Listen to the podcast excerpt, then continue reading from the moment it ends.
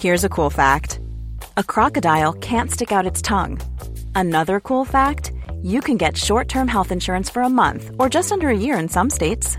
United Healthcare short-term insurance plans are designed for people who are between jobs, coming off their parents' plan, or turning a side hustle into a full-time gig. Underwritten by Golden Rule Insurance Company, they offer flexible, budget-friendly coverage with access to a nationwide network of doctors and hospitals. Get more cool facts about United Healthcare short-term plans at U H one dot com.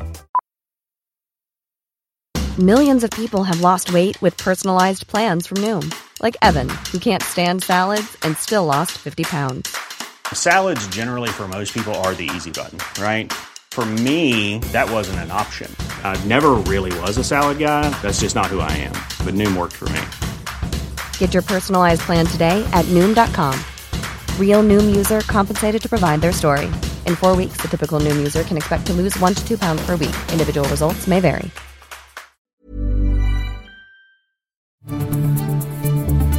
This is your Times Daily World Briefing for Monday the third of October. I'm Bev Rimmer. And I'm Steve Forbes. Lula and Bolsonaro face a runoff of the Brazilian presidency. They're not that far apart, and he actually has got the momentum. And the world reacts to the Indonesian stadium disaster. I was so grateful that I got out of the stadium through the V I P gate, but I also saw many victims. It was unimaginable. Times of London Daily World Briefing.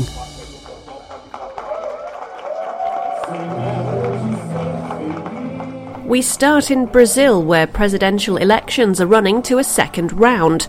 Neither Jair Bolsonaro nor Luiz Inácio Lula da Silva reached an outright majority after the first set of ballots was counted. The far-right president came out on forty-three percent, while his left-leaning rival, who ran the country for seven years up to twenty ten, took forty-eight percent. Lula, who was banned from running in the last election after being jailed on corruption charges, which were later overturned, remains confident.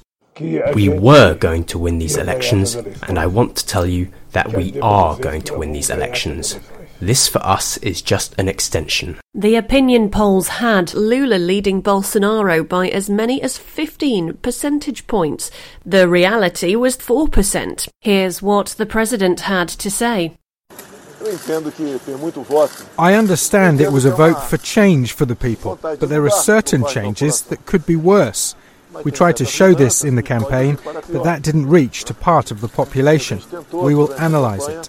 Stephen Gibbs is the Times of London's correspondent in Sao Paulo and has been analysing the situation.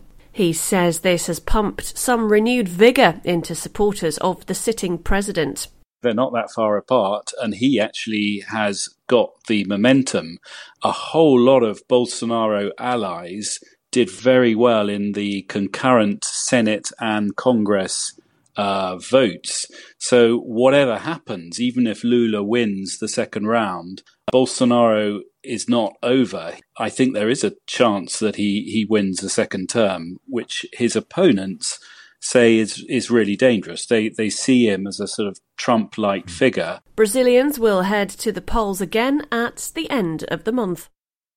A vigil has been held to mourn at least one hundred twenty-five people who died during a stampede in Indonesia as the world reacts to one of the worst stadium disasters in history.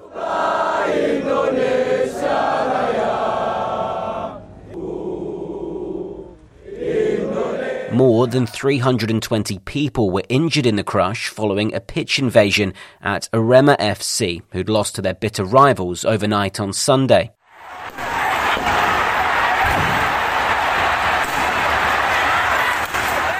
Angry fans threw bottles and missiles at players and officials as police responded with tear gas to try and control the crowds. Videos on social media show fans clambering over fences to escape. Separate videos appear to show lifeless bodies on the floor. These people attended the service in Malang in East Java to lay flowers for the victims. I was so grateful that I got out of the stadium through the V I P gate, but I also saw many victims. It was unimaginable.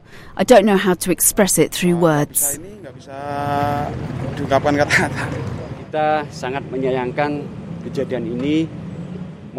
We are very sorry for this incident. Let's pray for all the supporters and our brothers who passed away. May they rest in peace, and for those who are now being treated to recover.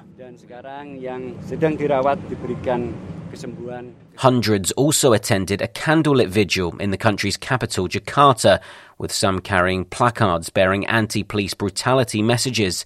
The Pope also prayed for the victims of the disaster during his weekly blessing at the Vatican. E prego anche per quanti hanno perso la vita e sono rimasti feriti negli scontri scoppiati dopo una partita di calcio a Malang in Indonesia. The president of World Soccer's governing body, FIFA, Gianni Infantino, shared his condolences to those affected. This is a dark day for football and a tragedy beyond comprehension. I extend my deepest condolences to the families and friends of the victims who lost their lives following these tragic incidents.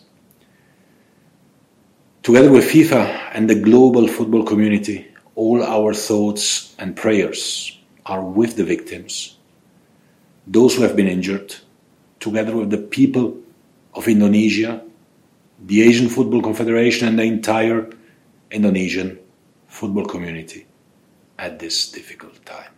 There have been outbreaks of trouble at matches in Indonesia before, with strong rivalries between clubs, sometimes leading to violence among supporters. The country has been blighted by hooliganism, heavy-handed policing and mismanagement. Indonesia's Chief Security Minister, Mahfud M D, posted on Instagram that forty-two thousand tickets had been sold for the match at the Kanjurahan Stadium, which has a stated capacity of thirty-eight thousand. President Widodo called for this to be the last soccer tragedy in the nation, after ordering that all Liga one games should be paused pending an investigation.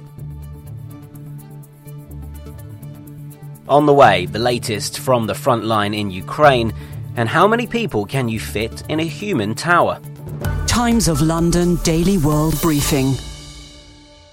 Eight months on and the war in Ukraine continues. The Russian president has insisted he is not bluffing in his threat to use nuclear weapons. One of the most senior former U S Army generals has weighed in, saying the States and its allies would destroy Vladimir Putin's troops and equipment in Ukraine if that were the case. David Petraeus has spoken to A B C News. We would respond by leading a NATO, a collective effort, that would take out every Russian conventional force that we can see and identify on the battlefield in Ukraine and also in Crimea and every ship on the, in the Black Sea. And late last week, Russia annexed four separatist regions of Ukraine in so-called legitimate referenda. Andy Osadchuk is an M P in the Ukrainian parliament with the liberal and pro-European Holos party. Last Friday was uh, really um, unusual even for Russian propaganda, because Putin looks to be uh, the first invader in history who announced uh, invasion of uh, territories uh, simultaneously with the retreat of his troops. Now everything is in the hands of uh, Ukrainian military, and definitely with uh, in the hands of our allies. The Times Daily World Briefing. Sport. And now with the latest from the Formula One street circuit in Singapore, it's Kane Reeves. Max Verstappen will have to wait until the Japanese Grand Prix to claim his second successive F one title. The Red Bull driver could only finish eighth in a rain-affected race in Singapore. Sergio Pérez won the race ahead of Ferrari's Charles Leclerc, with his teammate Carlos Sainz third and Britain's Lando Norris in fourth. If Verstappen wins in Japan with the fastest lap, he will seal the title. Verstappen needs to gain eight points on Ferrari's Charles Leclerc and ten on his Red Bull teammate Sergio Pérez. The Times Daily World Briefing. Entertainment. Taiwan has launched its first ever English-language television channel. The channel, which delivers news, lifestyle and entertainment content, started broadcasting on Monday. The aim is to give Taiwan a bigger voice internationally at a time when China is squeezing the island's footprint and seeking to assert sovereignty.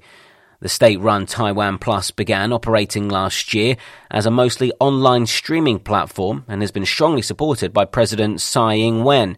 The president says he hopes the channel will help as the island forges ever closer ties with countries that share their core values of freedom and democracy. And finally, more than ten thousand people in Spain have gathered in the Catalan region to watch the country's biggest human towers competition.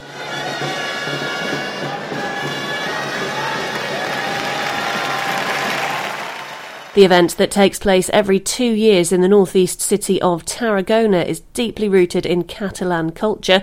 Human towers are built by people standing on each other's shoulders. They compete in teams whose aim is to construct the highest and most complicated tower. Marc Moltel came from Belgium to watch the spectacle. Everyone wins here. Everyone wins here. For me, uh, simply uh, being a part of it, even as a spectator, is... It's, it's so wonderful. The competition, which has been held for the first time since the COVID pandemic, saw the team from Villafranca beat forty other groups to take the top spot and scoop the sixteen thousand euro prize. And that's your Times Daily World Briefing for Monday, the third of October. This podcast from The Times is brought to you in partnership with Google Podcasts.